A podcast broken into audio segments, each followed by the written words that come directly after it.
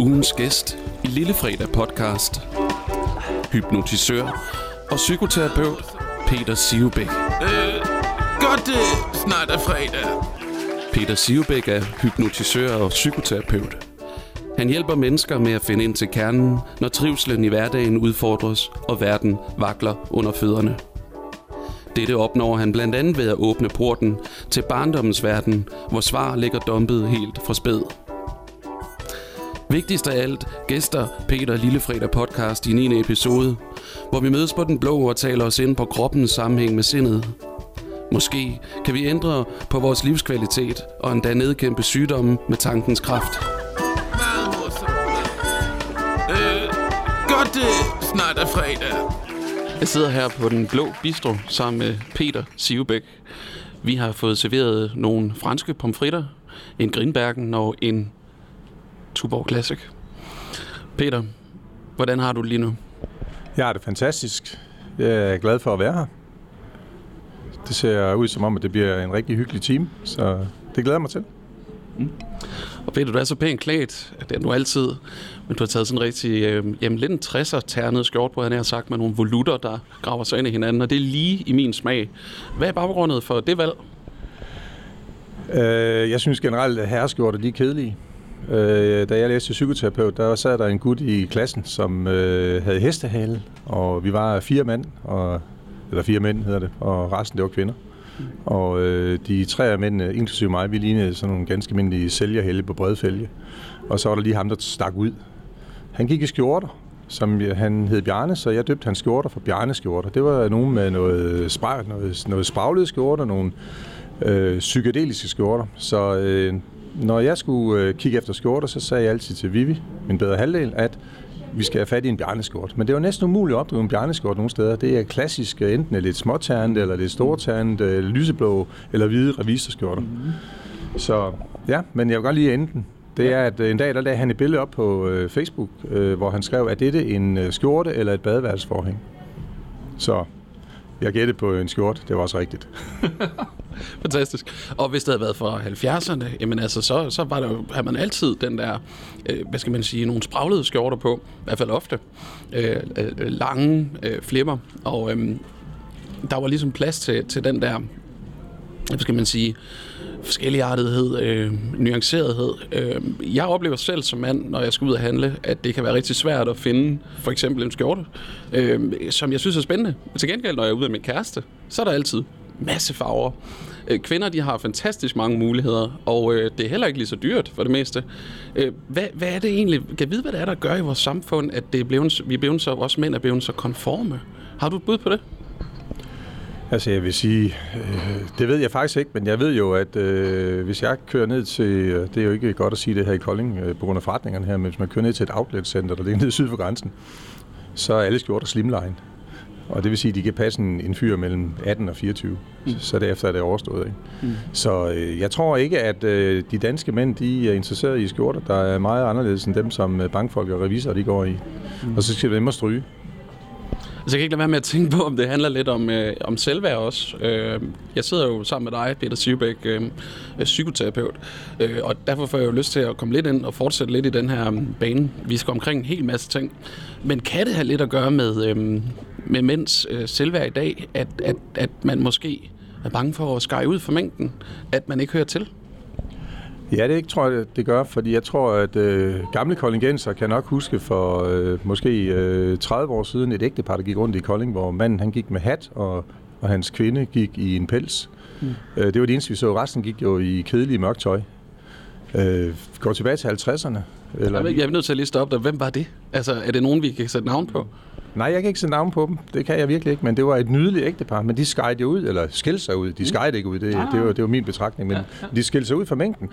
Og, øh, men går vi bare tilbage til 50'erne, så var det jo normalt, at øh, mænd de havde pænt tøj på en jakke, slips, øh, pæne sko. Øh, og kvinderne, de var feminine i kjoler og højhælede sko. Det er ikke sikkert, at uh, fodterapeuter i dag, de synes, de højhælede sko er gode, men, men der var noget, noget feminint og maskulint, mm. som det, det, var, det, var, det var sådan, det var til at, at, at, at se, hvem der var en kvinde og hvem der var en mand. Mm. I dag, så kan du hænge øh, en hel øh, garderobe op, og så kan du næsten ikke gætte, om det er til en mand eller til en kvinde. Øh, godt det snart er fredag. Alt det her, altså, jeg synes, det, nu, nu tænder du mig virkelig, og jeg rykker altså tættere på dig nu. Øh, Jeg mandeflørter med dig. og det er jo noget, jeg har lært af Kasper Christensen. Det er sådan noget med, at man... Har du det? Ja. Er du blevet færdig med den? Ja. Okay, det kommer vi ind på.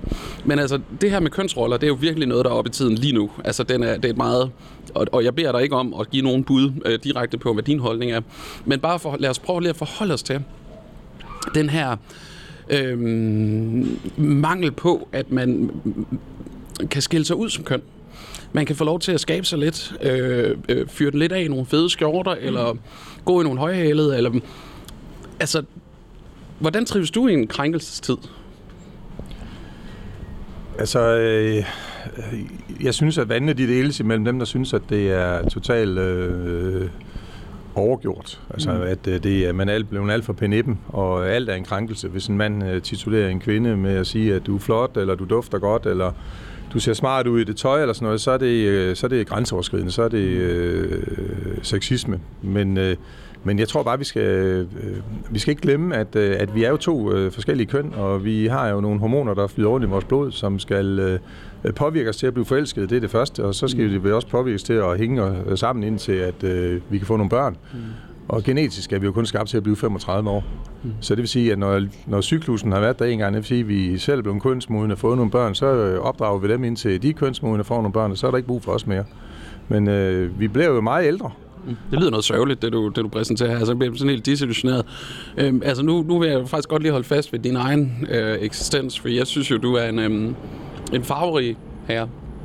Sådan oplever jeg dig. Øh, forstået på dig. Det er jo forstået på den måde, at, at øh, du sidder her i, i dit mørke tøj. Vi skal jo være lytternes øjne øh, på dit ydre, og så åbner du lige lidt op for lynlåsen, og så dukker den her øh, ja, flamboyante øh, volut, øh, øh, nærmest 60'er-agtige psykedeliske skjorte op. Øh, da du tager den på i dag, og da du åbner øh, den øverste knap, hvad ligger til baggrund for, for den overvejelse? Ja, det er ikke sådan helt bevidst, men jeg er jo trænet i at kunne øh, læse øh, kropssprog. Mm. Og øh, det er jo, øh, er der nogen, der siger, det er måske ikke helt videnskabeligt vist, men at øh, det er helt op til måske 90 procent af det, vi kommunikerer til andre mennesker, det er, det er vores kropssprog. Mm. Både den måde, vi ser ud på, den måde, vi står på og gør på, og så den måde, vi betoner vores, vores udtale på. Mm-hmm. Så at jeg klapper den øverste skjorteknap op, er fordi, at jeg finder det, finder det mere behageligt at have en skjorte på, når den ikke er tilknappet. Og samtidig så vil det også udstråle, at jeg er åben og modtagelig. Og det skal jeg jo være, når jeg er terapeut. Mm. Øh, Eller når du er interview med Simon Magård i Lillefredag. Ja, det er klart, at det er, jo, det er jo den måde, jeg klapper mine skjorter på. Det er jo ikke noget, jeg er bevidst om længere, for det er bare den måde, jeg klapper mine skjorter på. Mm. Øh, normalt så er det ikke noget, jeg tænker over. Øh, jeg lægger mærke til det, hvis, hvis, altså hvis nu jeg havde sådan en hel måtte af sort øh, brystbehåring, som stak ud alle steder, så kunne det godt være, at jeg enten ville have sådan en, en, en, en Brazilian wax øh, derop eller, eller klappe min skjort. Ja.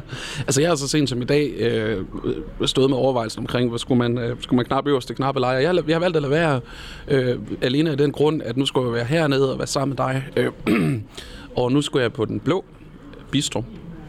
Fransk Café, en, en, en frihedens symbol i Kolding, øh, hvor man kan sidde og, og hænge ud øh, i Slotsgade. Og få lov til at trække sig tilbage, observere lidt. Og det vil jeg faktisk bede dig om nu, Peter, fordi nu vil jeg bede dig om at være lytternes øjne og beskrive, øh, hvad ser du øh, herude mod Slotsgade, men også kigge ind, hvad er det for et liv, der udspiller sig i Kolding her på lille fredag, torsdag aften?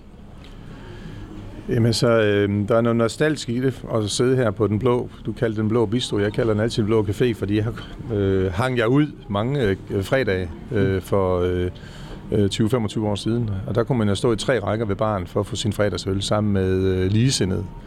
Og øh, det andet, det minder mig om hernede, det er, øh, det, det har sådan en sydligsk atmosfære. Jeg har boet øh, i Italien, og det her, det minder om sådan en piazza nede i, i Italien, hvor, hvor man kan se øh, øh, husene, som øh, er sådan pittoriske og øh, parasollerne, øh, det, det, det skyldes jo mest rygeforbuddet, at, at vi har fået alle møblerne udenfor, for man ikke må ryge indenfor. Men det, det, det er jo faktisk egentlig godt, at vi fik det rygeforbud, for så fik, kunne vi rykke udenfor. Mm. Nu er det så under corona, at det er godt at være udenfor.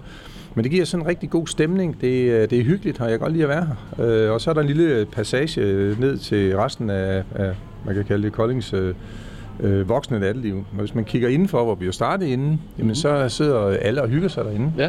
Øh, Lad os lige prøve. Og det, der sker nu, det er, at mig og Peter vender os om og kigger ind af vinduet, for vi sidder rent faktisk lige her udenfor til højre øh, under en varmelampe. Og derved kan jeg jo så informere dig om, at det, det vi ser lige bag ruden, det er bord nummer 16. Det er det vigtigste bord øh, på, på, den, på den blå bistro. Øh, det, det er det bord, der har, i hvert fald har den der historie. Kender du selv noget til bord nummer 16? Altså, jeg kender det så godt, at det har næsten aldrig været muligt at få en plaster. Øh, jeg tror, det er det, man populært kalder for stambordet. Ja. Og, øh, men ellers så er, er caféen jo identisk, som den var, da Annie i sin tid åbnede den. Mm. Øh, og øh, ja, der, der, der oser altid sådan en, hyggelig stemning derinde. Altså, det folk sidder tæt, øh, har øjenkontakt, øh, øh, er optaget af hinanden. Ik, ikke af sig selv herinde, men af hinanden. Det, det er et godt sted, hvis man skal øh, have en date. Er det et godt sted at gå på den blå, selv man sidder tæt. Øh, fordi det, man taler om, det forstummer i, i, i baggrunden for de andre. Der er ikke nogen, der er interesseret i, hvad dem ved bordet ved siden af sig taler om. Mm. Så derfor så er der sådan en for tætte stemning derinde, og den har de altså haft altid, og den uh, har de så formået at køre videre. Der var et tidspunkt, hvor den mistede stemningen, okay. øh, hvor der var en ejer på, som ikke forstod mm. det her koncept. Mm. Øh, men, men, men det forstår de, og det, jeg synes, det er kanon hyggeligt. Jeg synes, jeg synes, der er rigtig mange hyggelige steder i Kolding. Meget morsomt. Øh, godt det snart er fredag. Hvor, hvad tror du, det er, der gør, at den blev åbnet for det rum? Fordi jeg har det på samme måde, og jeg har kigget lidt omkring og tænkt, det er som, lidt som at gå ind i en tidslomme, eller måske tage en tur til Paris. Altså, jeg ved, jeg ved det ikke. Hvad vil, hvordan vil du definere det? Jamen, fordi det er en café. Det er en café. En altså, så er det, det er Kalder det en bistro, du? Ja, ja, ja, ja, men så kært barn har mange navne i, Ja. i Frankrig, kunne vi kalde det en bistro, og det afspejler sig i, øh, i bordene, stolene, øh, tjenernes påklædning, øh, menukortet osv., men, mm.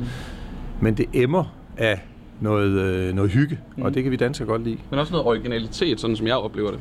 Mm. Der er noget rustikt over det. Det er ikke bare det der med, hvis man siger, en popcafé. Øh, vi sætter nogle bord op, og så er det et eller andet øh, færdigmøble, vi har købt ved et øh, type øh, møbelfirma, eller hvad man nu kalder det. Det er altså noget, hvor man, der er noget personlighed i, og det har stået der nogle år. Baren har været den samme, ja, jeg ved ikke hvor lang tid. Jamen, baren er den samme. Jeg tror, det er den bar, de åbnede med. Jeg tror aldrig, der er sket noget med den bar, Nej. men det er, jo, det er jo et godt tænkt dengang, fordi konceptet dengang var jo, at man fik nogen ind at stå ved baren. I dag kan vi så ikke stå ved baren, medmindre vi har mundbind på. Det er svært at drikke en kop, en kaffe latte eller en øl med, med mundbind på. Men, Det bliver en, det bliver en, øh, en sådan pinlig affære med, at det flyder ned over ens tøj. Ja. Når du kigger ind, øh, fordi lad os lige bevare blikket her på bord nummer 16, øh, uden at vi jo selvfølgelig skal overglobe dem. De har ikke opdaget, at vi kigger på dem endnu. Der sidder nogle... Øh, ja, jeg vil egentlig hellere have, at du beskriver det. Jamen, der sidder nogle øh, kvinder, mm. øh, som sidder og kigger på, jeg tror, det er et øh, fødselsdagskort, jeg tror, det er et øh, lukket selskab, jeg tror, de har booket bord på forhånd, fordi ellers, jeg tror ikke bare, de lige kan dukke op og så få det bord der. Og jeg tror, de er forventningsfulde, og de har selvfølgelig som øh, kutume er sat øh, fødselaren øh, for Nu bordet. skåler det. Nu, nu bliver du så afbrudt, nu skåler de med os, Peter. Jamen, Nu øh, så må vi jo så skåle igen. Det, det gør vi så gerne. Der bliver simpelthen øh, det historiske øh, øjeblik, hvor at, øh, fem øh, kvinder i deres bedste alder skåler ud til os og opdager, at de, at de er på radioen, dog med glas imellem, og det er jo godt. Altså, det er den befibelse, forhibelse, der, øh, der rammer enhver 30-årig mand. Øh, jeg håber øh, også dig, øh, når at, at fem kvinder pludselig skåler øh, på den anden side af et vindue. Bare for min skyld. Det er smukt. Vi har, øh, vi har taget stemningen på stedet, Peter, og det var en længere affære. Og øh, der er masser af ord, øh, og der er masser af, af, af stemning mellem os, så det er der også fordi, at, øh, at du også har en interesse for ord. Noget andet, som jeg føler er forbundet til sproget, er bevidstheden. Det er at gøre sig bevidst om øh, vores eksistens, øh, og det er jo noget af det, du arbejder med øh, her for dit vedkommende sindet og jeg vil sige, psykoterapien. Øh, jeg vil gerne øh, lige tage en øh, føler på øh, vågenheden her, hvor vi er lige nu. Øh, hvordan vil du sige, øh, hvordan vil du sige den, hvad er, fra 1 til 10, er vi vågne? Jeg tror måske, at øh, lytterne de vil øh, tænke øh, være vågen, og det er bare at have øjnene åbne og, og mm. ikke at sove. Men altså, man kan være vågen på flere måder. Hvis man sådan rent øh, mentalt er vågen, så er man jo vågen i sit sind. Mm-hmm. Og øh, der bruger øh, vi i øh, den psykoterapi, som jeg har er uddannet indenfor, der bruger man det, at man, øh, man, øh, man vågner op. Og så øh, ser man, hvad der er, og så rydder man op mm. bagefter. Ikke? Det vil sige, at man skaber nogle forandringer, som... Øh, er gode for en, og måske også, øh, eller højst sandsynligt også gode for ens relation.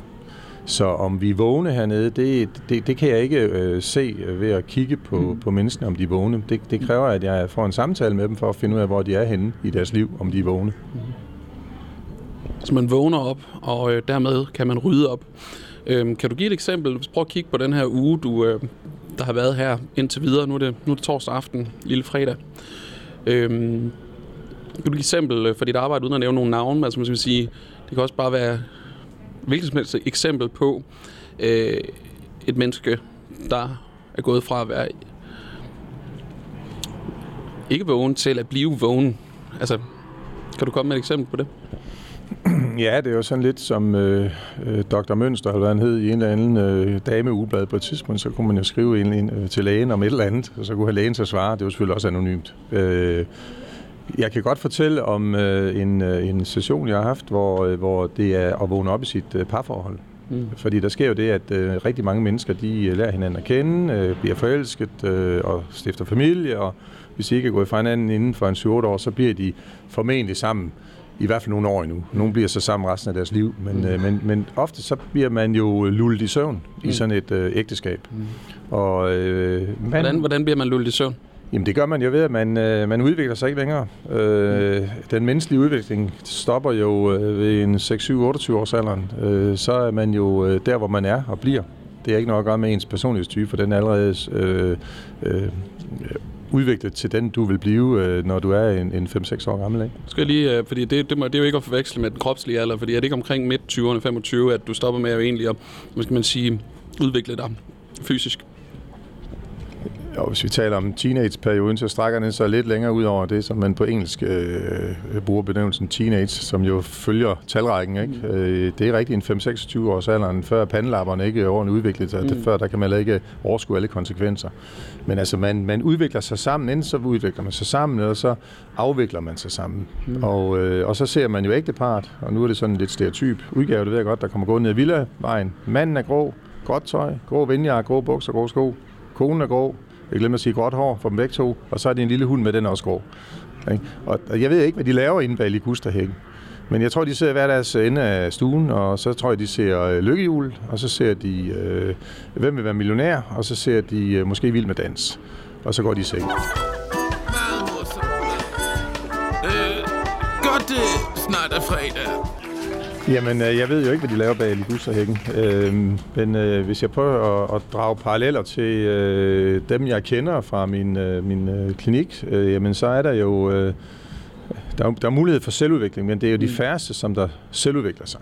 Øh, Udover det, når man er blevet de der 27 år. Og det er jo den her Øh, den, den øh, hvad det, du har kaldt den for, den, den røde tråd, mm. var ned, ikke? Det er jo livets skjort bliver for kort. Mm. Så, så det er jo et, et... Men er det virkelig der, man stagnerer? 28 år, nu er jeg 30. Mm. Altså, jeg havde, jeg havde, ved du hvad?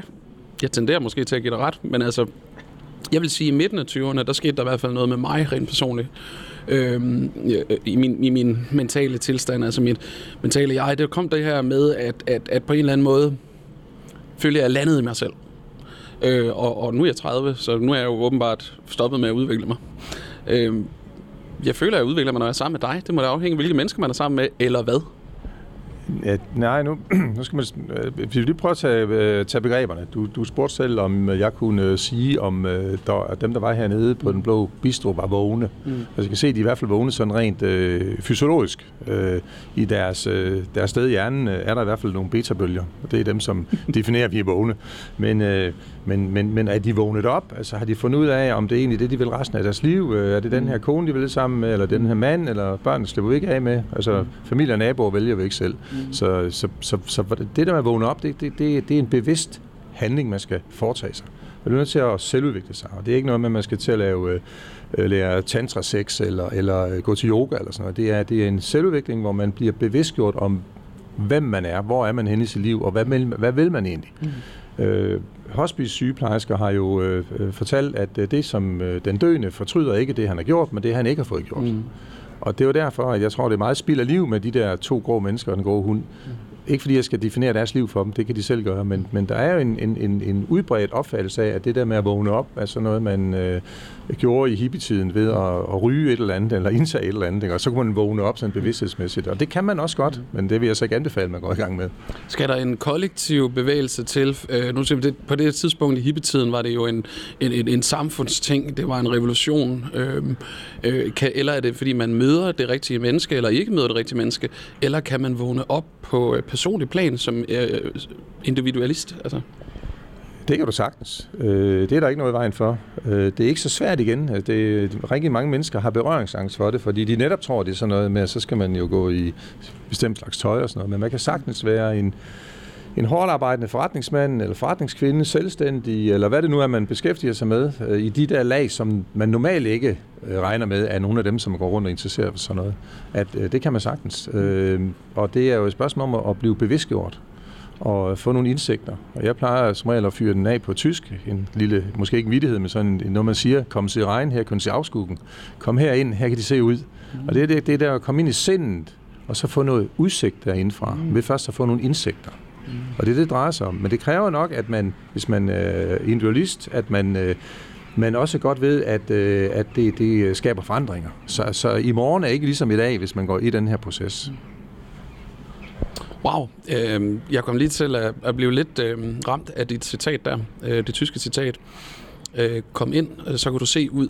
Øh, jeg har jo nogle gange sagt til mine elever, og i mine undervisningssituationer på højskole, i højskolesammenhæng, inden for litteratur, øh, at det modsatte eksempel, at du faktisk skal ud af din egen krop og ud af din egen øh, begrebsverden, ud og læse en hel masse og forstå en masse om verden, før du kan gå tilbage og have et eller andet grundlag for at finde dig selv igen, genfinde dig selv.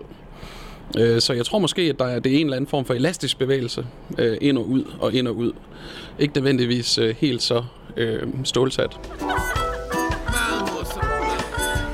Øh, godt snart er fredag. Hvordan, øh, hvordan har du det lige nu? Jeg har det fantastisk. Jeg elsker at tale om de her emner her. Det er sjældent, at jeg har mulighed for at sidde og kloge mig på det, fordi at, øh, når man er terapeut, så er man jo en hvid væg, øh, som klienten kan spille sin bold op af. Og jeg øh, kan godt lide, at nogen interesserer sig for det her emne, og det er ikke, fordi jeg er den klogeste på området overhovedet ikke, men øh, når man møder nogen, der er interesseret i det, og kan stille de rigtige spørgsmål, så man kan få lov til at svare, det har det rigtig godt med. Det er en cliffhanger, øh, og det er det fordi, at øh, jeg kan gøre opmærksom på, øh, på Lillefredags vegne øh, som vært, at vi senere hen i slutningen af programmet, i den sidste, i hvert fald fjerdedel, skal have en lille øvelse, hvor at jeg lytter, øh, også inklusive mig selv, øh, vil øh, blive udfordret øh, af Peter. Øh, i mellemtiden, så bliver jeg nødt til at vide, Peter, når du selv, nu siger du, at jeg er glad for, at du har det godt øh, med interviewet indtil videre. Vi er cirka en tredjedel henne. Øh, du sidder og er en væg, som du siger. Du er den lyttende. Du skal på en eller anden måde være den, at dine klienter spiller bold op af. Hvor får du forløsning, udover nu, øh, for, din egen, øh, for dit eget sind, for din egen indre bevægelser?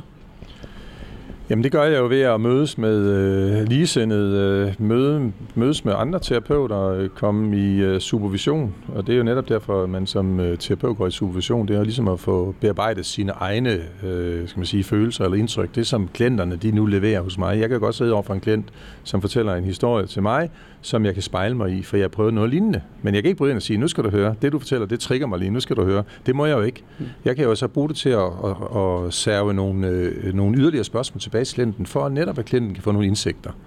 Og måske få en anden øh, måde at takle tingene på, fordi man har jo man har sine... Alle, alle har nogle, nogle, nogle, øh, nogle oplevelser, mm. nogle handlinger mm. øh, og nogle intentioner mm. og nogle øh, hvad det nu, øh, værdier og så har man også nogle håb og ønsker. Mm. Og sådan er processen som regel. Så, øh, så, så jeg synes, at øh, de fleste mennesker, de kunne godt få noget ud af at besøge en terapeut jævnligt, præventivt, mm. også en parterapeut sammen med deres øh, kone. Og det, man skal ikke komme, når konflikten først er op, fordi så er det som regel kun den ene, der gider gå i parterapi, den anden kommer og går bare med. Undskyld parterapeuter. der fik de en lille en. Jeg kan se, at øh, du har fået skænket øh, en ny øl. Øh, og du, der er også vand på bordet, og det har du drukket rigeligt af. Vi har lidt øh, franske pomfritter her. Øh, godt råstegte. Øhm, er det en, du vil tage imod, eller vil du lade den stå? Nej, jeg kan da godt smage på den. Øh, det er ikke sådan, at, øh, at jeg får sag af øl overhovedet. Ikke? Det, jeg, jeg synes faktisk, at øh, øl er jo en del af vores kultur. Mm. Og øh, så længe det ikke tager overhånd, så længe at man kan øh, begå sig øh, et roligt, når man skal. Jeg mm. kunne aldrig drømme om at, at drikke øl i løbet af en dag mellem to mm. klienter. Aldrig nogensinde. Nej, nej. Fordi at øh, en klient kan jo ikke lugte, om du har fået en lille tår af en øl, eller du har drukket 10. Mm. Så, øh, men jeg har ikke noget mod øl. Jeg synes, at øl er godt, og der findes jo nogle fantastiske øl. Også i Kolding, der findes jo øh, både Trollen og, og Åben, og, og øh, jeg har da smagt øh, de fleste af de øl, de laver.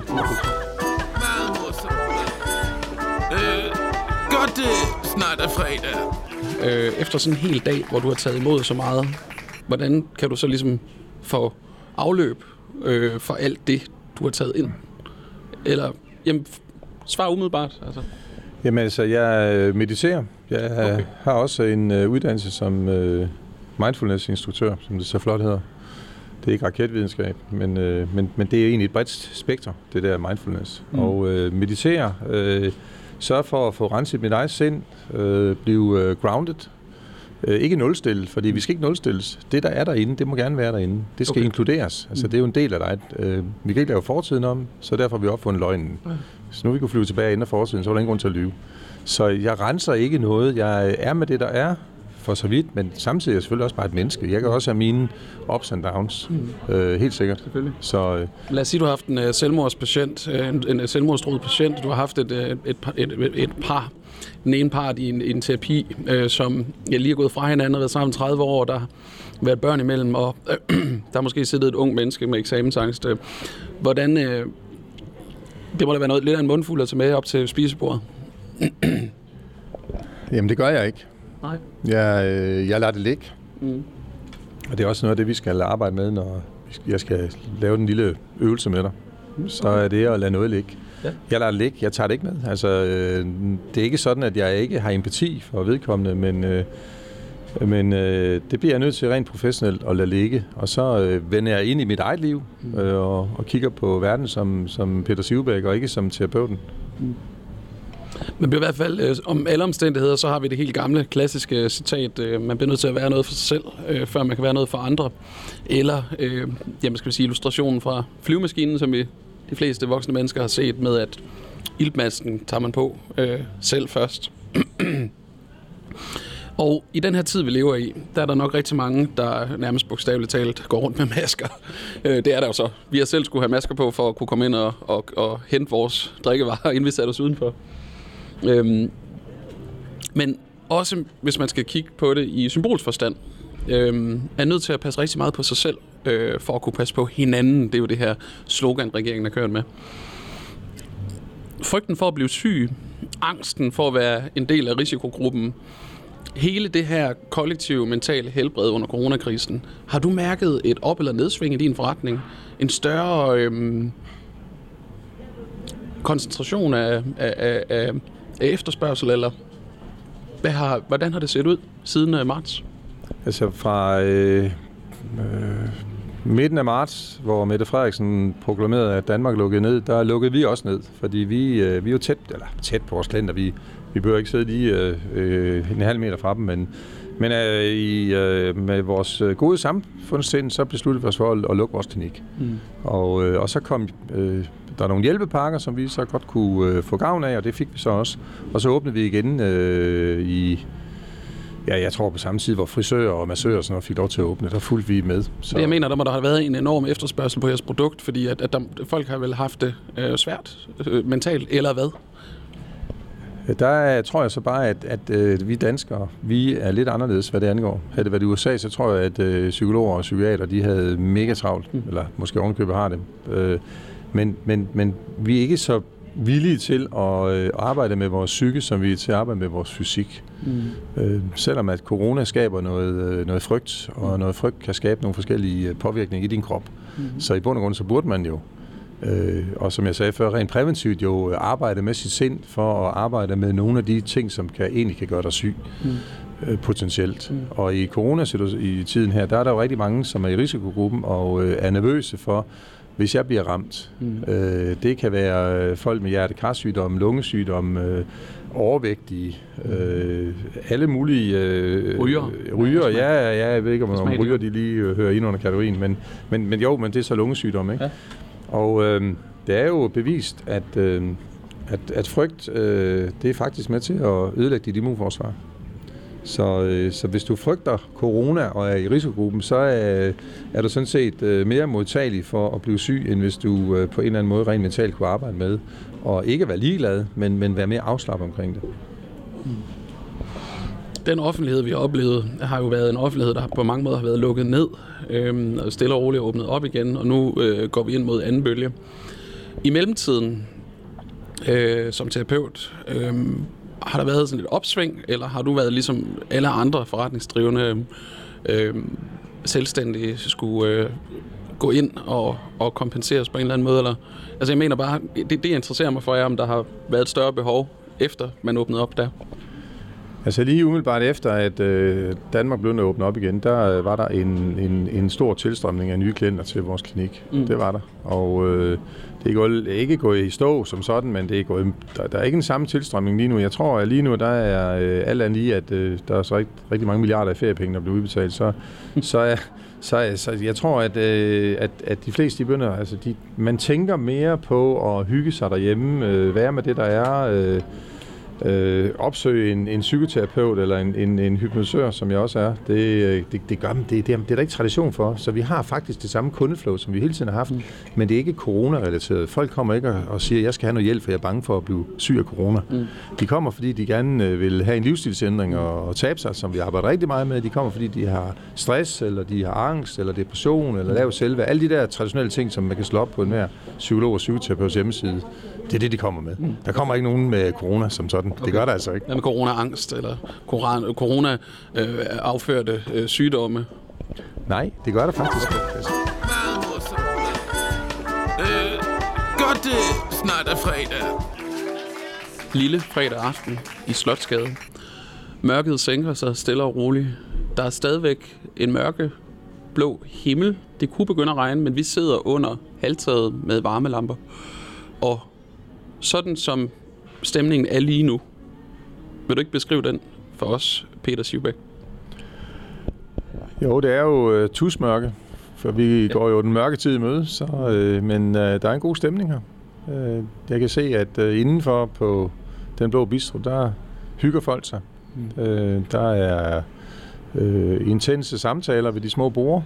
Der er uh, en overvægt af kvinder derinde, har jeg lagt mærke til, som øh, måske er dem, der er, bedst til at gå ud og mødes og socialisere, øh, hvor mændene de måske mere er tilbageholdende med det, øh, af en eller anden årsag. Men øh, der er jo noget med, at det mentale liv øh, og trivsel øh, hænger uløseligt sammen med, øh, at man har relationer og kan komme ud og møde dem. Mm.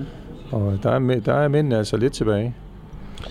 Er manden ved at blive kvalt i vores samfund?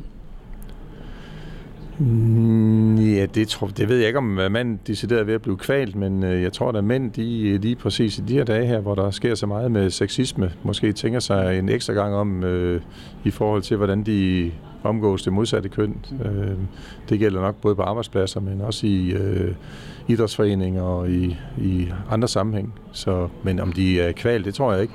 Jeg tror bare, de har, øh, de har en anden øh, kemi, de har en anden psyke, så øh, de har ikke det samme behov for at sidde og smalltalke og, og hygge sig på samme måde, som, som kvinderne gør.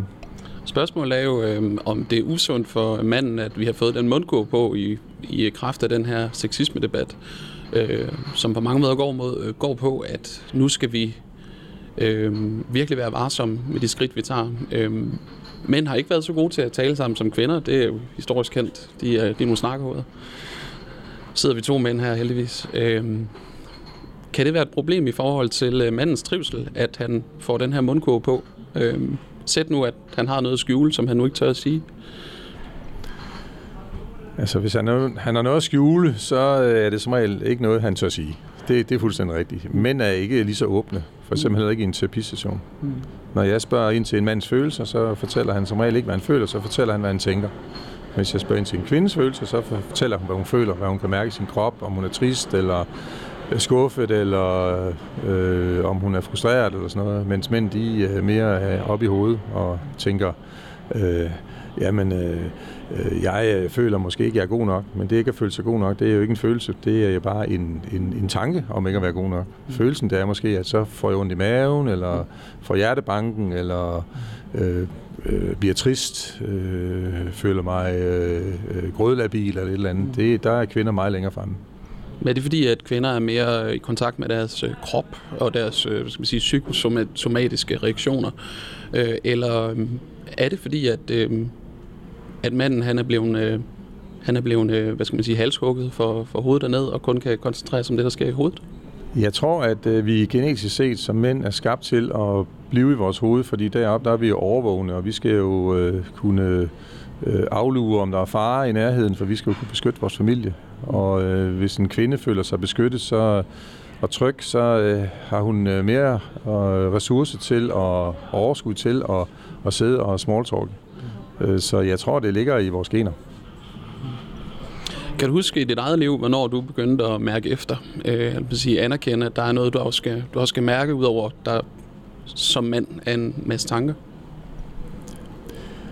Nu har jeg været i 35 år i salg og marketing, inden jeg, jeg begyndte at arbejde som terapeut. Og i kraft af min øh, uddannelse til psykoterapeut, der kommer jeg igennem en vridemølle, hvor øh, det at, at kunne mærke sine følelser er en uh, træningssag. Det er simpelthen noget, man bliver nødt til at åbne op for. Mm. Og, øh, og det har jeg måttet gøre, for ellers har jeg ikke kunne være psykoterapeut. Jeg ikke kunne blive psykoterapeut, for den øh, skole, jeg gik på, der blev man ekskluderet, hvis man ikke var i stand til at reagere med sine følelser. Så, øh, så jeg kan godt huske, hvornår det var. Øh, I de første moduler på uddannelsen, øh, der skulle vi jo agere øh, terapeut og klient, sådan, og have nogle træningsforløb, og og jeg sagde til øh, min kone, der kom hjem, at jeg kan ikke rigtig finde på nogle temaer. Jo, jeg drikker lidt for mange cola, hisser måske mig lidt op i trafikken og sådan noget. Mm. Og så sagde hun til dig, hold da kæft, det var masser af temaer. Kan, kan du nævne nogle af de, de første, der dukkede op så? Jamen, det, det er vel øh, at kunne hoppe ud af sin form, øh, slippe sin egoer, øh, blive lidt mere dyb. Øh, altså mænd, de går jo til øh, en konfirmation, øh, når der er en lille pause, eller til et bryllup eller sådan noget, så øh, går kvinderne jo ud i køkkenet, måske hvis det er nogen, der skal hjælpe til med at vaske op, eller, eller bare lave et eller andet andet, så går de ud i køkkenet og står og taler sammen, mens mændene de tager en dåseøl i hånden, så går de ud øh, til en bil, og så står de og diskuterer bilmærker og sparker dæk.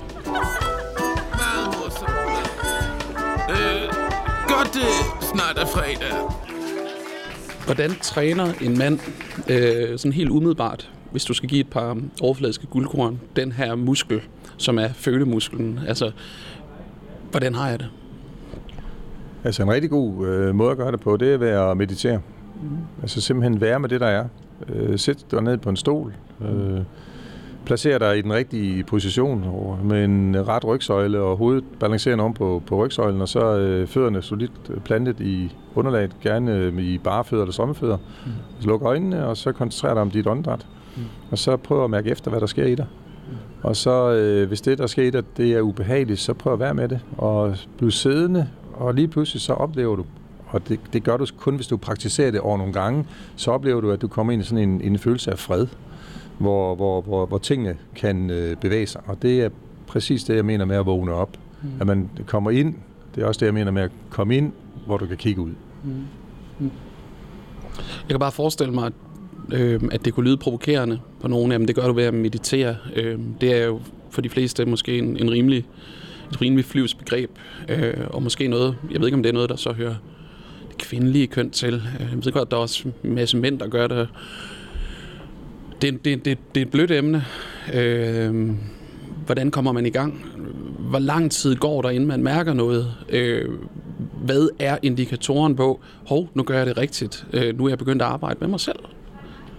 Brug måske dig selv som eksempel. Hvornår opdagede du, det virkede? Altså det, jeg tror er øh, mandens øh, udfordring, det er, at det ikke går hurtigt nok. Mm. Så det kræver også noget tålmodighed. Det man, ja, oftest er det omgivelserne, som mærker, at en person har forandret sig. Mm. Det er ikke personen selv. Det svarer til at ligge på et håndklæde i, på stranden, hvor solen skinner, og du ligger og tager solbad, og og du lukker øjnene, og du får en lille lur, øh, og så kender vi alle sammen den der med, at så er solen bevæget sig. den har bevæget sig sådan, at du bliver til at rette håndklædet ind, sådan at du ligger direkte mod solen igen. Øh, så længe du ligger der, og med lukkede øjne, så lægger du ikke mærke til, at øh, tingene bevæger sig, for det går så langsomt. Og det samme er den udvikling, der sker i dit sind, det går lige så langsomt. Mm. Det er ikke noget, du kan nå på en uge. Mm. Så derfor er det en bevidst handling, det du skal, øh, du skal gå ind i processen, du skal vide, at det er det mål, du går efter, mm. og så skal du dyrke det. Mm. Så kvinder er mere disponeret for tålmodighedens, øh, hvad skal man sige, noget, øh, at de øh, øh, egentlig godt kan vente lidt på en effekt, øh, inden at de øh, dømmer det. Øh, I forhold til en mand. Jamen, jeg tror, at kvinder øh, generelt set øh, er øh, mere følsomme, mm. eller i hvert fald øh, vil gerne mærke deres følelser, mm. fordi jeg tror, nu er jeg jo ikke en flue på væggen, når, når kvinderne de sidder og taler herinde på den blå piste, men det kunne da godt forestille mig, at nogle af veninderne henne øh, sidder og taler om nogle følelser. Øh, hvordan går det i ægteskabet? Hvordan går det med jeres børn og sådan noget, ikke også? Mm. Og det er ikke det, mænd de sidder og taler om. De, sidder, de taler nok om, hvordan det kunne være hjemme. Øh, Midtjylland, de klarer sig så dårligt mod det her italienske hold og tabte 4-0, eller, mm. eller, eller andre sådan overfladiske ting. Men mænd har ikke den der øh, energi i, i sig til at komme derind. De, ikke, de har ikke den der subtile fornemmelse for hinanden, som, som kvinder har. Hvilken konsekvens har det for manden øh, i vores samfund? Øh, nu tager udgangspunkt i måske nogle af dine oplevelser i forbindelse med din klinik. Kan det sætte sig? Øh, viser det sig på nogle andre måder? Er manden mere udsat? Ja, mænd de øh, føler sig ofte ensomme, øh, hvis de er alene. Øh, en, en fraskilt mand, øh, hans største udfordring, det er jo at, at være med det, der er, og være med sig selv. Altså lige pludselig så er der ikke nogen ved siden af ham. Øh, der hænger ikke nystrøgende skjorter op i skabet, øh, vasketøj bliver ikke ordnet og så videre. Så hans øh, rolle øh, skal omdefineres, og det, han, det har han det meget svært ved. Derfor så er øh, dødeligheden jo også meget højere blandt øh, ensomme, eller jeg vil ikke sige ensomme som udgangspunkt, men med single mænd. Single mænd lever helt op til 10 år kortere, end, end single kvinder gør. Okay. Og det er simpelthen fordi, at øh, mænd de kan ikke være i den der rolle, hvor de er dem selv. Øh, de skal have nogen at være noget for at beskytte, men de skal også have noget bekræftelse, at de er gode nok. De skal ligesom kunne udleve deres macho-rolle på en eller anden måde. Det kan man ikke, når man er alene. Så kan man gå i byen med gutterne, og man kan ud og tage en dåse og sparke dæk. Men, øh, men, men, men mænd er ikke så dybt følte, øh, som kvinder er. Nej, men det er jo sådan en flugt. Altså, vi taler om at gå i byen, eller at gå ned og, og sparke til bolden. Spark dæk, nævner du. Øh, løbe en tur, eller øh, købe en mountainbike med alt øh, tandemudstyret til 30, 40, 50.000. Og så har vi det sammen. Øh, det, det, der er jo et eller andet overfladisk over det. Øh, morsomt. Øh, godt det snart er fredag. hvordan sætter det sig så? Øh, kan det have indvirkning på din fysiske tilstand i sidste ende? Du nævner, at, at mænd dør tidligere. Altså, hvordan hænger det sammen med det psykiske? Altså hvis vi ser, bort fra det rent fysisk, at øh, mænd, der er alene, øh, ofte også har en øh, anden øh, og mere usund livsstil, end kvinder har, når de er alene. Øh, så øh, hvis vi tager det rent øh, mentale, så øh, påvirker vores øh, tanker og den måde, vi har det på, påvirker vores øh, øh, gener. Øh, vi har de der 25.000 gener, som øh, vi er født med. Vi har 50% fra far, 50% på mor. Og hvem faren er i 10% af tilfældene, er faren ikke den, man tror, det er, men det er så de gener, vi har. Mm. Og så kan vi jo sige, okay, så kan vi have disponeret for nogle forskellige fysiske tilstande eller sygdomme, fordi vi har nogle fejl i generne. Men det, man ikke tænker over så meget, i hvert fald ikke noget, de fleste de ved noget om, det er, at at de der 25.000 gener, hver eneste gen kan faktisk indstilles på 3500 forskellige måder. Mm. Og det er det nye forskningsområde, der hedder epigenetik. Og det vil sige, at hvis man forestiller sig, at et gen har 3500 kontakter, og de kontakter kan indstilles i forhold til din livsstil, hvad du tænker, hvad du føler, øh, generelt hvordan du har det. Mm. Så hvis du vågner om morgenen og tænker, at i dag bliver en rigtig lortedag, så bliver det højst sandsynligt en rigtig lortedag. Hvis du tænker, at i dag bliver en rigtig god dag, hvis du ikke tvinger dig til det, men hvis du lever efter den her øh, livsopfattelse, at hver eneste dag kan blive en positiv dag, så er det med til at indstille de her gener på en positiv måde, og det vil sige, at på den måde være med til at forhindre, at du bliver syg. Hele det terapeutiske område øh, kan måske godt virke øh, som et virvar for en mand, og som noget, man siger, det er i hvert fald ikke noget, som, som jeg får noget ud af. Øh, men når du begynder at nævne, at det også har en fysisk konsekvens, en psykosomatisk konsekvens, øh, øh og hermed også taler om, at det er helt ned på genniveau, øh, hvad med sådan noget som klima?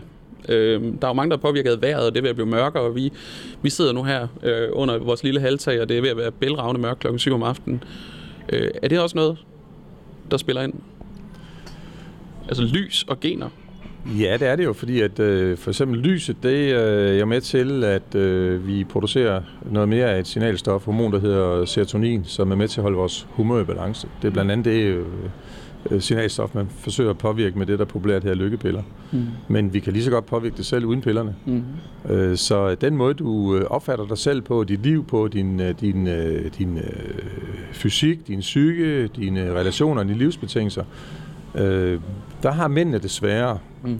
Fordi de er, ligesom, de, de, måske, de, de, de er måske lidt mere negative. Mm. Og, øh, og så påvirker det ikke kun, øh, hvordan du har det, øh, når, det, når lyset det begynder at forsvinde, fordi at, det, det er jo vores nordbors øh, øh, livsbetingelser, det er jo, at det bliver mørkt, mm. og så kan vi jo se frem til, at det bliver forår igen, og det er derfor, at alle glæder sig til foråret. Mm. Og det er derfor, at øh, begrebet vinterdepression er opfundet. Mm. Øh, ikke fordi, at øh, at øh, det ikke eksisterer, det gør det. Øh, men øh, før i tiden, der, der var det jo øh, vintertræthed, og, og, og det ulykkelige ved det er jo mange gange, at øh, hvis man går til sin læge og siger, at jeg har det sådan og sådan, så får man et schema lagt foran sig, hvor man kan krydse nogle felter af i, i forhold til, hvordan man har det, og hvis man så har en bestemt score, så er man måske øh, øh, øh, i, i gang øh, i øh, dagen efter med at indtage mm. lykkepiller. Nu stopper der lige, øh, Peter, fordi at øh, jeg har brug for at vente den 180 grader, og det, det har jeg, fordi jeg selv har det sådan, at jeg egentlig glæder mig til efteråret. Og øh, nu siger du, at nu bliver det snart forår, så tænker jeg, det er noget folk, de, de, de, øh, de øh, glæder sig til. Øh, jeg synes, det er dejligt med efterår. Øh, det er både farverne, men det er også, at nu kan vi rigtig gå ind og hygge os og dyrke nogle nogle gode lydbøger, eller alt det, jeg ikke fik noget, mens at, at jeg skulle ud og have lys. Hvordan har du det egentlig selv? Øh, er du et mørke menneske eller et lysmenneske? Jamen, jeg vil gerne indrømme, at øh, jeg er lysmenneske. Jeg elsker øh, foråret og sommeren og, og de lyse øh, nætter og, mm. og fugle synger, når man vågner om morgenen og sådan noget. Altså, jeg er øh, ikke specielt glad for de der øh, måneder, vi skal igennem, øh, indtil at øh, lyset det vinder ind igen. Det her, men øh, nu er der kun et par måneder til, at øh, det er solværv igen, og dagen igen begynder at blive længere. Ikke fordi jeg er sådan depressiv, men der er mange, der har udfordringer med det. For lys, lyset spiller altså en rolle i vores øh, hormonelle øh, øh, tilstand, og, og de signalstoffer, som vores hjerne producerer. Så, mm-hmm. Og ser hjerne, øh, så har vi den tredje hjerne, som jo er vores øh, mave- og tarmsystem, som også spiller en væsentlig rolle i det. Det kommer vi ind på, men øh, inden vi kommer ind på det der med, hvordan det forplanter sig helt ned i vores tarmsystem, hvordan vi har det rent mentalt, øhm, så er jeg nødt til at lige at gå ind på det her kollektive begreb. Øhm, lad os lige igen prøve at, at, at tage et lille kig, fordi vi har jo et feltstudie i gang, øh, Peter Sivbæk, og det har vi, fordi at bag os sidder de her 5-6 kvinder. Øh, glassene er fyldt op, øh, i hvert fald halvt op med hvidvin. De hygger sig, de har bord nummer 16. Øh, lad os lige tage en temperatur på stemningen, og den får du lov til. Ja, nu kan jeg ikke høre, hvad de siger derinde. Der er, som du siger, glas imellem, men det ser ud som om, de hygger sig gevaldigt. De har øh, en, en, ikke en fest, det kan man ikke sige, men de, har, de hygger sig. Altså man kan se, at, at de er sådan delt op i, at øh, to og to sidder de og taler sammen. Og øh, nu er de så lige præcis et, øh, et øh, ulige antal, så der er jo en, der bliver nødt til at, ligesom at, at være med populært sagt på en lytter. Mm. Øh, fordi at normalt så er det det der, man to mennesker taler sammen, så er der, hvis der er tre til stede, så er den tredje koblet lidt fra. Ja. Og det kan du også selv se derinde. Ikke? Mm. Øh, og der skal man jo kunne bringe sig selv på banen på et tidspunkt. Ja. Ikke? Mm. Og, øh, øh, så man ikke sidder i det her selskab og føler sig ensom. Mm. Fordi man kan godt være sammen med mange andre mennesker og sidde mm. tæt sammen med dem i hyggelige omgivelser og så videre, og så lige pludselig alligevel sidde og have sådan en ensomhedsfølelse, mm. føle sig lidt udenfor eller sådan noget. Og det er jo fordi, vi er forskellige type. Mm. Nogle... Man, kan, man kan føle sig alene øh, i, i et fællesskab. Ja. Øh, det er et meget interessant begreb i virkeligheden. Øh, det leder mig hen på øh, noget, jeg havde tænkt på, at vi skulle tale lidt om, omkring den her kollektiv bevidsthed. Jeg mødte nede på gaden øh, på et tidspunkt øh, på Søndergade her i Kolding. Slødvrøvl, øh, det var Helle Korsgade, en øh, fredag eftermiddag, hvor jeg kom gående, øh, og jeg var sådan lidt rødvild, og så mødte du mig, og så kom vi til at tale om det her med, jamen, der er en eller anden eksistens af noget kollektivt. Vi, øh, man kan faktisk måles på, hvordan man omgås med hinanden. Øh, hvordan forholder du dig til det der begreb om, at øh, det, der sker her, er, at, øh, at det er jo ved at blive stille og roligt mørkt, og et par stiletter kommer gående forbi. Og øh, det er simpelthen mig, der bliver distraheret. Det er på ingen måde Peter. Vel?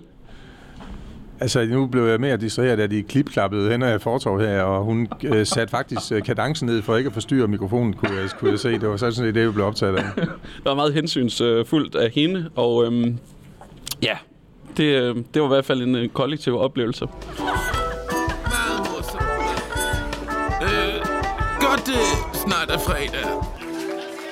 Tilbage her i øh, Slotsgade, i hjertet af Kolding, på den blå bistro, er mørket ligesom har lagt sig som et tæppe ned over hele passagen her. I hver en lille korridor, i hver et lille hjørne, man kan snige sig omkring, i hver et lille mellemrum mellem bygninger, jamen der sniger folk sig ud for at få et sidste smagsprøve på udelivet. Vi er i en tid, hvor at øhm, man hele tiden frygter for øh, dagen derpå. Øh, er der et sted, hvor man kan mødes, eller bliver vi tvunget tilbage i vores øh, små celler, lejligheder, huse, sommerhuse, biler? Hvor skal vi flygte hen? Og øh, Peter Sivbæk, det her med at flygte, hvordan flygter du? Øh, jeg vil ikke sige, at jeg flygter, men jeg vil sige, at øh, hvor jeg har det godt, det er, når jeg for eksempel er ude at løbe. Det med at bruge sin krop, det at mærke endorfinerne bruse rundt i kroppen, øh, er fantastisk. Mm. Øh, en flugt, hvis man skal kalde det det, det, det er også at sætte mig ned og øh, meditere. Det har jeg været inde på tidligere, men, men, men, det, men det er også en form for øh, at komme ind i noget, som er stabilt. Mm. Fordi at øh, vores følelser, de er foranderlige, men indeni, der forbliver vi konstant. Mm. Og det er jo det, vi, vi har glemt. Og dit oplæg var jo det her med, at øh, er det så sidste chance for at komme ud og socialisere og så videre. Og det er det måske nok i en periode. Og det er hårdt. Det er hårdt for rigtig mange mennesker. Jeg tror også, det er hårdt for dem, som sidder rundt omkring på vores plejehjem, som ikke får besøg af familie, og dem, der er indlagt på sygehus, der ikke får besøg osv. Og det er rent mentalt rigtig, rigtig hårdt. Så jeg tror, at der er en kæmpe regning, ikke økonomisk, men mentalt, der skal betales, øh, når vi kommer ud af det her. Jeg har det selv sådan, at øh, når jeg øh, når jeg tager ud og, og øh, får en fest, øh, eller når jeg øh, flygter til en tur ud i naturen, går en lang tur, øh, eller når jeg slukker telefonen og pludselig ikke er til rådighed for mine beskeder, mine sms'er. Øh, far og mor kan måske ikke øh, komme i kontakt. Der kunne være et eller andet vigtigt, jeg skulle tage mig af så, øh, så, skal jeg, så skal jeg rydde bod øh, på den her flugt. Øhm, den måde, jeg selv øh, rydder bod på, det er, at jeg, øh, jeg bader. Jeg vinterbader. Øh, jeg går i sauna. Jeg dyrker øh, temperaturforandringen, og den gør øh, noget ved min krop. Den gør, at jeg bliver renset, og det gør det er sådan helt fysiologisk med øh, udløsning af adrenalin, endorfiner osv. Hvordan, øh, hvordan renser du ud? Jeg vinterbader ikke. Jeg kunne godt tænke mig at vinterbade. Det lyder rigtig rart, Simon, at mm. vinterbade. Øh, jamen, øh, jeg renser ud ved at øh, være aktiv, øh, både mentalt og, og fysisk. Mm. Jeg kan ikke se, at der er en, øh, en, øh, en barriere mellem de to ting. Mm. Øh, fordi, at, øh, som du selv beskriver, at din vinterbadning, det gør noget ved dig, også øh, fysiologisk. Altså, du får endorfiner og dopamin og så videre ud i din krop. Fordi du gør noget, som du synes er dejligt for dig. Og det er jo lige præcis det, der er tema, at man skal gøre noget, der er dejligt for en. Man skal give sig selv nogle gaver. Mm. Og selvgaver er så desværre mange gange også noget, som der indeholder kalorier. Mm. Så det også viser sig i coronatiden, at folk de har indtaget mange flere kalorier, end det, som de normalt indtager. Mm. Fordi at nu går der hygge i den.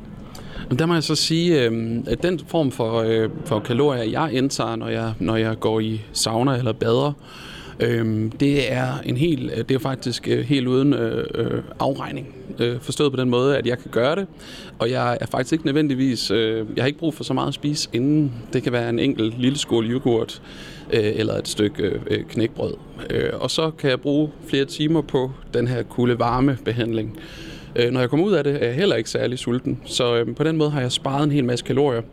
Men det spændende for mig i det, jeg gør der, øh, ligesom at du kan finde på at løbe dig en tur, det er jo det her med, vi påvirker en hel masse andre ting.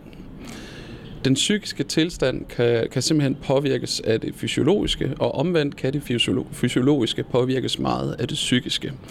Hvor meget hænger det sammen i, øh, i det, du arbejder med? Øh, kan det adskilles, eller er det en symbioseeffekt? Det er en symbiose. Og det øh, tror jeg også efterhånden, at øh, videnskaben har dokumenteret så mange gange, at det er det. Altså den måde, vi har det på, øh, er vi glade, er vi tilfredse, er vi lykkelige, selvom lykke det er jo sådan en, en, en flyg størrelse, det, man kan ikke være lykkelig hele tiden. Øh, så det har virkelig en stor indflydelse på den måde, du udvikler dig på fysisk. Øh, har du ondt i maven, så er der et eller andet galt. Det, det er en, et vink med en vognstang om, at der er et eller andet, du skal lave om. Og, øh, det kunne også være, at man bare har spist noget lidt fordavet kød. Ja, men så ved du, hvad det er. Men, men, mm. men hvis vi taler om det mentale, så uh, hænger det hele uløseligt sammen. Mm. Vi kan ikke skille det ad. Mm. Godt, øh, snart er fredag. Mit store håb øh, i forhold til den her afslutning på vores interview, hvor vi øh, på mange måder allerede er gået over tid, men hvor vi nu bevæger os ind i den fase, der hedder, at det her det er det ekstra, øh, som kommer til at ligge øh, på podcasten. Øh, og øh, det er ligesom i 90'erne, start 0'erne, der havde man gerne et ghost track på øh, CD'erne. Og øh, hvis der nu var 10 eller 11 eller 12 numre, øh, så var det det ekstra nummer, der lå, som øh, det 13. nummer. Men ventede så, så var der en hel masse stiltid, og så skulle man sidde og vente på sin ghettoplaster eller sit anlæg på værelset. Og, og så kom der et nyt nummer ude i den anden ende, som man så kunne glæde sig til, hvis man havde tålmodighed til det. Og det er det, vi skal øh, ind på nu, øh, Peter Sivbæk, fordi som cliffhangeren øh, tidligere øh, så øh, har vi en lille øvelse til gode. Øh, jeg vil godt indlede øvelsen, øh, fordi det er en podcast, det er en øh, samtale. Jeg har jo haft øh, fornøjelsen af at, øh, at besøge Peter, dig i øh, din praksis, øh, og få en øh, behandling. Jeg vil sige, det var en time, halvanden, øh, hvor jeg fik min, øh, mit, mit første skud af din medicin, hvis man kan sige det på den måde. Øh, men det satte en hel masse tanker i gang. Jeg vil ikke gå for konkret ind i det, fordi det er en personlig oplevelse, men det var trods alt noget, der har rykket ved nogle ting. Øh, den var... Øh, den var magisk. Den, den, jeg er selv et ret kontrolleret menneske. Øh, oplever mig selv som, som som godt kan lide at vide, øh, hvordan tingene hænger sammen, øh, forholder mig forholdsvis kritisk øh, og vil gerne være i kontrol. Øh, men der mistede jeg kontrollen midt i samtalen, men alligevel kan jeg huske det hele. Det er ikke sådan, at jeg glemte noget øh, efterfølgende. Jeg kan se hele forløbet klart for mig, som en drøm, hvor jeg var vågen, imens jeg drømte. Øh, så meget mere vil jeg ikke gå ind i det, udover at sige, Peter Sivbæk, vil du ikke indlede den øvelse, som du nu skal udsætte mig og lytterne for? Det vil jeg øh, godt, Simon, og jeg vil selvfølgelig heller ikke øh, afsløre mere om det, vi to vi arbejder med den dag, den dag med, men jeg vil gerne afsløre, at vi anvender faktisk hypnose. Ja. Og øh, hypnose er jo en øh, tilstand, øh, hvor din øh, hjerne den slapper af og åbner op for nogle muligheder. Men, mm. men det er der ikke tid til at forklare så meget om her. Men øvelsen her, den går øh, ud på at øh, kunne lægge dine bekymringstanker fra dig. Fordi at øh, vi har, alle mennesker har mellem 50 og 70.000 tanker om dagen. Mm. Og det er voldsomt mange. Og de fleste af dem, de passerer bare. Hold for rødt i en lysregulering, kig ud af sideruden og se, at der sidder en mand og barberer sig i bilen ved siden af, eller en dame ligger læbestift. Så kan du tænke, nå, det er noget, han eller hun ikke her til morgen. Og så skifter til grøn, så kører du videre, og så er den tanke væk. Men nu er de der 50-70.000 daglige tanker, der er en 3-4.000 af dem, det er det, der hedder triggertanker. Det vil sige, det er nogen, som du griber og begynder at bekymre dig på. Det svarer til, at du stiller en hel masse dominobrikker op, og øh, den triggertanke, det er den, der vælter den første brik, og så kører det for dig.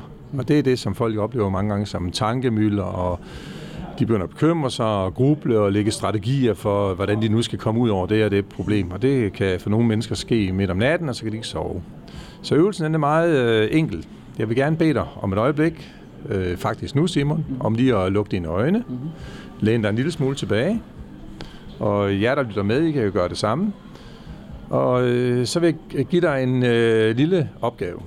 Og den opgave går ud på, at det næste stykke tid, indtil du igen hører lyden af min stemme, øh, der må du ikke tænke på en lyserød elefant. Og tiden begynder nu.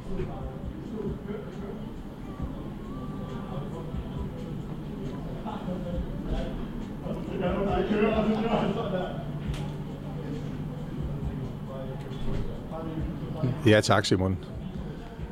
Hvordan var det? Det var jo øh, det var jo virkelig frustrerende, fordi at det var jo en konstant kamp om ikke øh, for mig at se at tænke på den lyserøde elefant. Øh, der dukkede en hel masse tanker, eller hvad hedder det, muligheder op, veje op, hvor jeg kunne prøve at gå væk fra den tanke om lysrød elefant, men hver gang, at jeg forsøgte at gå ud af den vej, så røg jeg tilbage på den lysrøde elefant. Så nu står der sådan et, et, et, et fugleskramsel øh, i træ, øh, malet lyserødt i elefantform. Øh, form. Ja, så vil jeg gerne spørge dig, Simon, øh, hvor lang tid af den tid, du fik til rådighed, brugte du så på at undgå at tænke på en lysrød elefant? Ja, det, det var jo så omkring 80 øh, procent af tiden, øh, og de andre tidspunkter, de handlede om, at jeg på en eller anden måde fysiologisk forsøgte at gøre krampetrækninger for at, øh, at flygte fra den. Som jeg tolker det, så brugte du faktisk hele tiden på at undgå at tænke på lysrød elefant. Det vil sige, at du sad lavede, lavede strategier for at undgå at tænke på den her lysrød elefant. Det er korrekt. Så nu uh, laver vi lidt om på øvelsen. Okay. Og øhm, så nu vil jeg bede dig om at læne dig tilbage og lukke øjnene. Mm-hmm. Og nu må du tænke på alt, hvad du overhovedet vil også lyserøde elefanter. Men du skal bare gøre det, at hver eneste tanke, der dukker op, den lader du bare passere. Forestil dig, at du putter den ind i en hvid sky op på den blå himmel. Den er så ikke blå lige nu, så på mørke himmel. Og så bare lad tanken glide videre, og bare lad næste tanke komme, og lad den glide videre også. Uden overhovedet at beskæftige dig med den. Indtil du igen hører lyden af min stemme.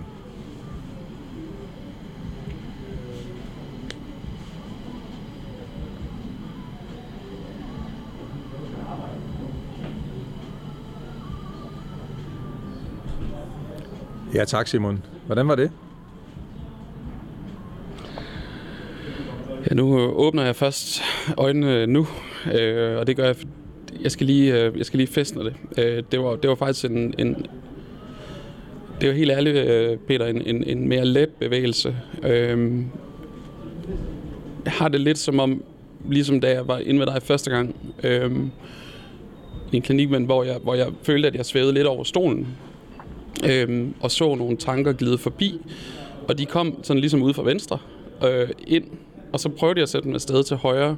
Men i det, jeg sendte dem afsted ud mod højre, øh, så var det ligesom om, at så var der en ny cirkulation af en affødt, øh, et affødt billede, som jeg så var optaget af. Så det var sådan en, et flow. Altså, og det er fuldstændig rigtigt. Det, du beskriver det lige nu, det er, at, øh, at, øh, når du er i stand til at slippe dine bekymringstanker, mm. så vælter den første dominobrik ikke. Det vil sige, så sker hele den her udskillelse af adrenalin og kortisol i din krop, som normalt giver hjertebanken og nervøsitet. Det sker ikke. Du bremser det. For du skyder bare tanken til hjørne, og så kan du så lave den regel for dig selv og sige, at alt, hvad der dukker op af bekymringstanker i løbet af dagen, dem øh, venter jeg med til klokken 17 om eftermiddagen, så fra klokken 17 til 17.30, der er bekymringstid. Og så vil du opleve, at når du kommer til kl. 17, at øh, så er der ikke noget øh, nerve, noget energi i de her negative tanker længere. Det vil sige, at øh, du påvirker på den måde hele din biokemi i din krop til at være mere rolig og afslappet.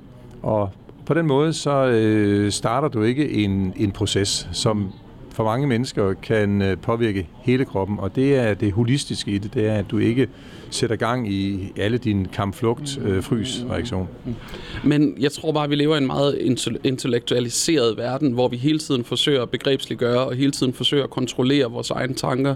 Øh, hvordan passer de ind her på arbejdet? Hvordan passer de ind, når vi skal ned og handle ind, og når vi kommer hjem? Øh, det der med at give slip, øh, som jo er forbundet med at lukke øjnene, det er jo ikke noget, vi rigtig beskæftiger os med. Øh, og hver gang jeg gør det, så kommer den fantastiske følelse af, at, at jeg er jo bare til. Jeg er jo bare lige her, og der er ikke så meget at bekymre sig om, fordi alt det, for jeg har øh, om nogen, det har vi alle sammen bekymringer øh, på hver vores måde. Øh, hvad fanden skal der til for i hverdagen at give slip på det? Lige præcis det, som du gjorde lige før. Det, du gør til daglig, det er, at du sidder og bekæmper den her tanke om den lysrøde elefant. Mm. Det gjorde det første del af øvelsen. Mm. I anden del af øvelsen, der fik du den lov til at komme, og du slap den bare igen med det samme. Mm. Og så er der plads til alt det, der er positivt. Mm. Og på den måde, så påvirker du dig selv på en positiv måde. Og det er, det er så simpelt, og det er så enkelt. Og de fleste gode løsninger på det, som vi står overfor, i hvert fald på det mentale plan, er ganske enkelt. Det var sjovt, imens alt det her det sker, øh, der kan jeg så afsløre, og det har jeg lyst til at være ærlig omkring, rent øh, meta-interview-mæssigt, eller meta-samtale-mæssigt, øh, så var der nogle takes, hvor at, øh, vi sad sammen, og at jeg sagde, at det var ikke godt nok. I det, jeg gav slip, øh, lige før, øh, der kom der en hel masse inspirationer og en masse billeder op i min hjerne, hvor jeg tænker, der var, vi kunne fortsætte med at tale i øh, 7-8 timer lige nu, hvis vi havde energien til, at der ikke skulle op i morgen tidlig. Øh, lad det på en eller anden måde hænge øh, på væggen øh, med en, øh, en nål ind, øh, som et eksempel på, at man forhåbentlig øh, vil bruge mere tid på at give en lille smule slip øh, hver eneste dag. Øh, godt det snart er fredag. Igen, øh, Peter, så er jeg nødt til at spørge dig, for jeg skal lige, øh, jeg skal lige komme mig. Hvornår gav du sidst øh, slip på dine tanker? Jeg har i hvert fald ikke givet slip på dem her under interviewet, men det gør jeg til daglig, hver eneste dag. For eksempel, hvis jeg vågner om natten, og der sniger sig en bekymringstanke ind, en triggertanke ind, mm. så lader den ligge. Og så siger jeg, den kan du tage fat i i morgen tidlig. Mm. Og så vender om den anden side og sover videre. Mm. Så det gør jeg hver eneste dag. Jeg har øh, indøvet den her proces, og øh, til dem, der er interesseret i det, så hedder det metakognitiv terapi. Øh, den her bank, man så kan placere den i øh, og åbne øh, øh, boksen op dagen efter, er det et øh, stykke papir og en blyant ved natbordet? Er det en øh, note på telefonen? Eller hvordan sådan helt konkret kan man bruge det i, i sin hverdag og i sit, sin nattesøvn? Det er netop det, det ikke er. Du okay. skal netop ikke notere noget ned, fordi du skal jo slippe tanken. Mm. Så øh, det der med at begynde at processe på den, så er du jo netop grebet af den, og så begynder du at lave strategier på den. Mm. Og en strategi er at skrive det ned. Så det skal du lade være med. Du skal bare lade tanken være. Lad den fise ud. Vent om den anden side af sengen. Sov videre. Jeg håber, at det her det kunne give anledning til, at man øh, måske sidder som lytter og har øh, været med på eksperimentet, eller kunne tænke sig at gentage det over for sig selv. Øh, nu kan man i hvert fald øh, skrue lidt tilbage og se, om det kunne virke på en selv. Lige nu er situationen den, at øh, vi er ved at nå til vejs ende. Øh, traditionen tro, øh, Peter Sivbæk, øh, terapeut, øh, psykoterapeut øh, og hypnotisør, Ja, øh, og en hel masse andre fine titler. Øh, der er mulighed for at møde Peter øh, her i Kolding, og man kan benytte sig af tilbuddet om, og jeg kan i hvert fald anbefale det. Øh, det gør jeg, øh, fordi at øh, det handler lige præcis om at, at, at prøve at give lidt slip på sine øh, konventioner, sine betryggelsesbånd, og noget af det, som gør, at man holder sig selv fast i en, øh, en ikke særlig konstruktiv øh, tankegang. Tilbage til det konstruktive. Så øh, slutter vi jo gerne traditionen troen af med lige at tage stemningen her. Vi har gjort det et par gange nu. Hvordan har aftenen udviklet sig for dig? Øh, hvordan har du det lige nu? Jeg har det rigtig godt.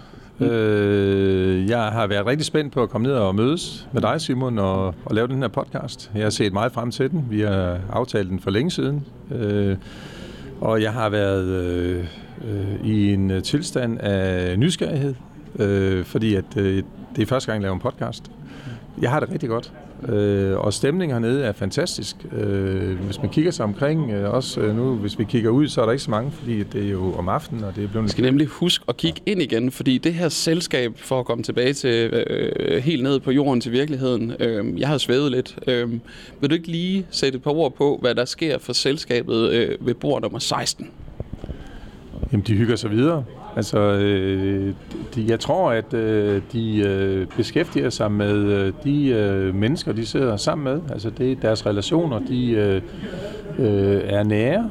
De øh, øh, indlever sig i den, de øh, narrative fortællinger, som øh, den enkelte sidder med derinde. Og jeg kan se øh, på deres kropssprog derinde, at øh, der er lidt et eftertænksomhed. derinde. Jeg ser duber sig lidt på sin øh, læbe med sine øh, fingre. Det er også sådan noget, man, man, vi gør som mennesker, det er at sidde og, og duppe os lidt. Øh, gamle mennesker, de sidder og ærer sig lidt på, på håndruden eller på, på tomfingeren, og det, det er at give nogle selvgaver. Hvis der ikke er andre, der vil ære dig, så må du selv gøre det. Men herinde er der ikke nogen, der sidder og ser ud som om, at de øh, øh, mistrives. Alle er glade, og, øh, og det kan jeg se også på andre borde, som, og også øh, andre borde end bor 16, at øh, der er en rigtig hyggelig stemning. Folk taler, øh, nyder et glas vin eller to, øh, øh, har øjenkontakt, øh, afslappet i deres ansigter, og så fantastisk stemning hernede på øh, Den Blå Bistro. Nu er øh, solen gået ned, og øh, mørket har lagt sig. Det har vi konstateret op til flere gange. Vi er faldet lidt tilbage i øh, stolene, øh, og øh, vi skal til at slutte af. I morgen står solen forhåbentlig op.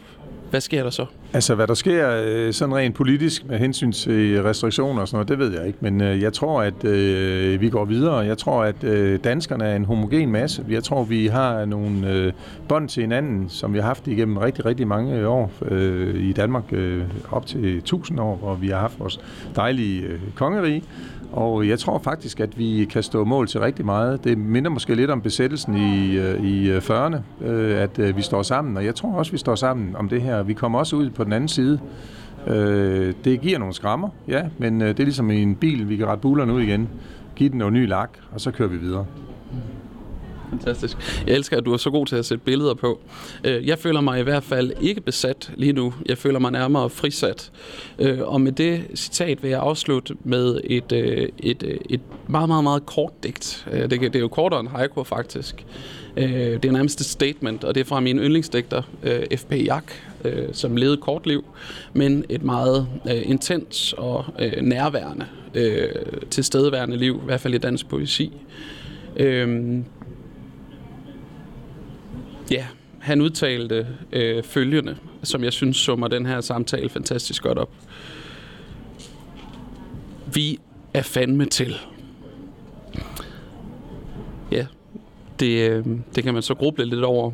Øh, inden jeg slukker øh, mikrofonen, vil jeg spørge dig, Peter. I morgen vil vi gerne fra radioens øh, side øh, og Den Blå Bistro udløjet, og det er traditionen tro, øh, en lille drink øh, en fri udskækning til en person, du synes har fortjent en pause. Øh, en lille, et lille åndehul til at være til. Øh, måske at give lidt slip øh, på det liv, der tynger dem. Øh, hvem skulle det i så fald være? Jamen, jeg har en rigtig god øh, kammerat, der hedder Palle Søgaard, som øh, jeg gerne vil give den drink til. Mm. Hvorfor skal han have den? Jamen, han øh, er øh, en af de øh, mennesker, som har betydet mest for mig igennem de sidste øh, 15-20 år. Øh, en rigtig god kammerat. Øh, altid øh, positiv, øh, bakker op omkring mig. Øh, og, og, og nu er jeg en mand, og vi mænd har virkelig brug for gode kammerater. Så derfor skal han have den drink. En god kammerat øh, får en øh, kammeratlig hilsen her fra øh, Den Blå Bistro, hvor vi nu lukker ned. Og øh, jeg vil sige tak for en øh, dybsindig, øh, eftertænksom og øh, nærværende samtale, Peter Sivbæk. Øh, det var dejligt, du kunne komme, og øh, ses på den anden side. Og tak fordi, at jeg vil, eller ikke ville, måtte være med. Tak Simon.